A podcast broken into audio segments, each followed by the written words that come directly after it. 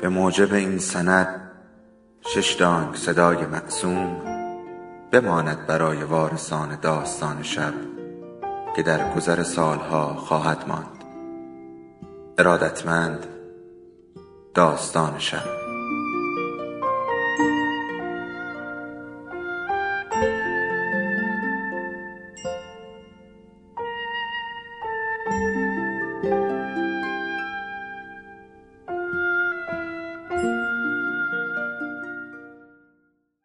یکی بود یکی نبود.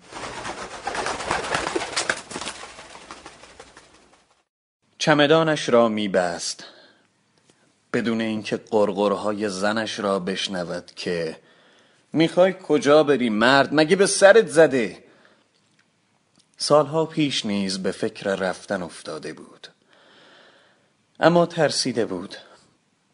ترسیده بود خیلی چیزها را از دست بدهد. مثلا خانه زن و پسرش را که دیگر برای خودش مردی شده و رفته بود سراغ زندگی خودش. حالا دیگر نمی ترسید احساس می کرد اگر به راه نیفتد ممکن است دیر شود. شاید هم اصلا دیر شده بود که آن روز صبح وقتی از خواب بیدار شد ناگهان هوای رفتن کرد. هیچ معلوم تو چت شده؟ نمی‌دانست بزنش چه جوابی بدهد. هوای رفتن کرده بود و دست خودش هم نبود. هیچی میرم یه آب و هوایی تازه کنم و برگردم.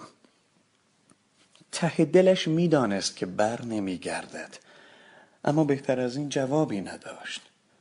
کجا؟ بالاخره جایی گوشه دنجی گیر میاد.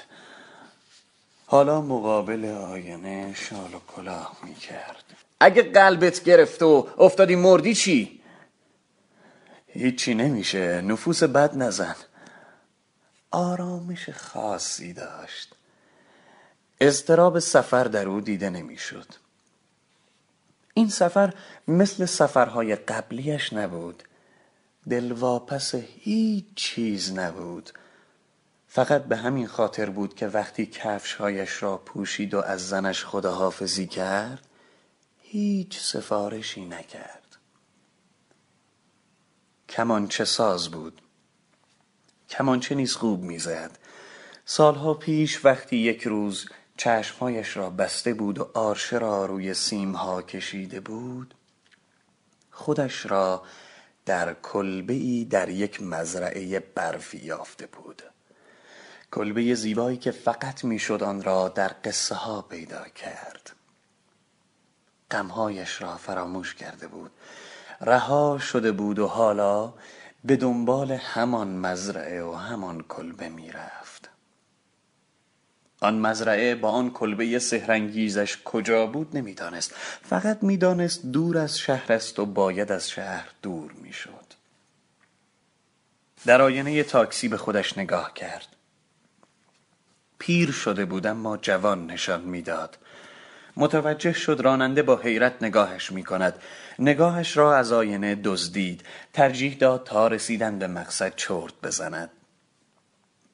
خواب دید به مزرعه رسیده است.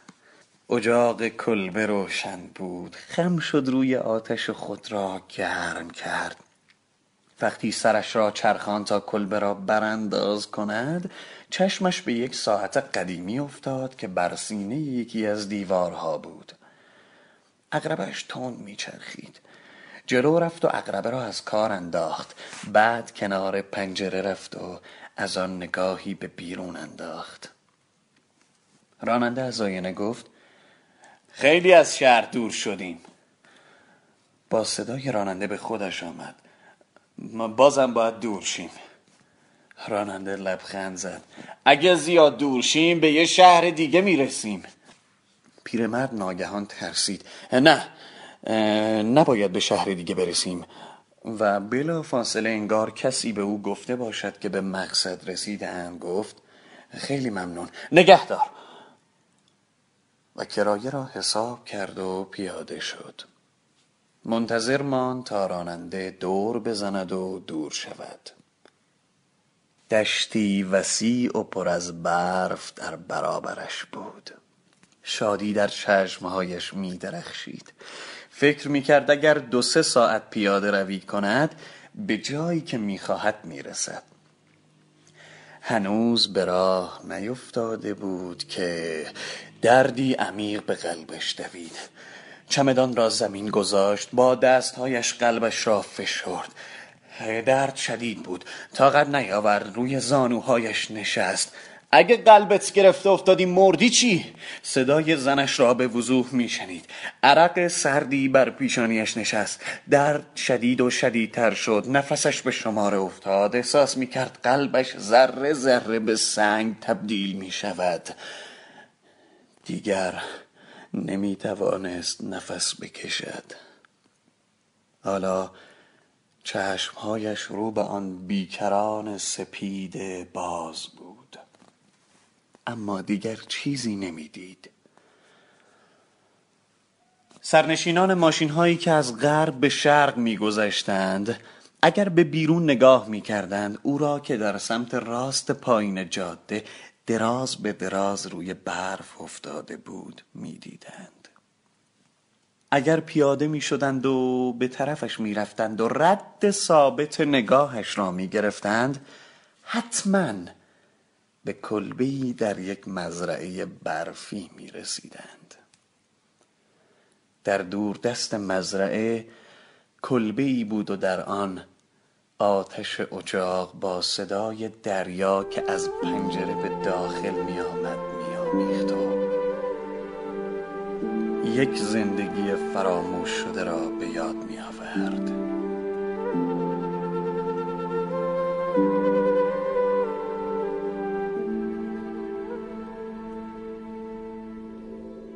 داستان شب بهانه است. برای با هم بودن دور هم نشستن شنیده شدن.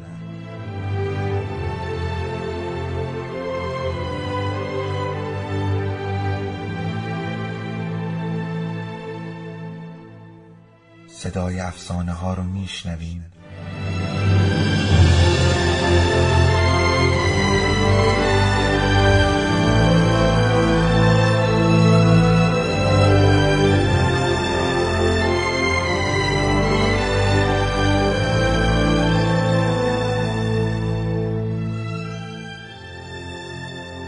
شبتون بخیر.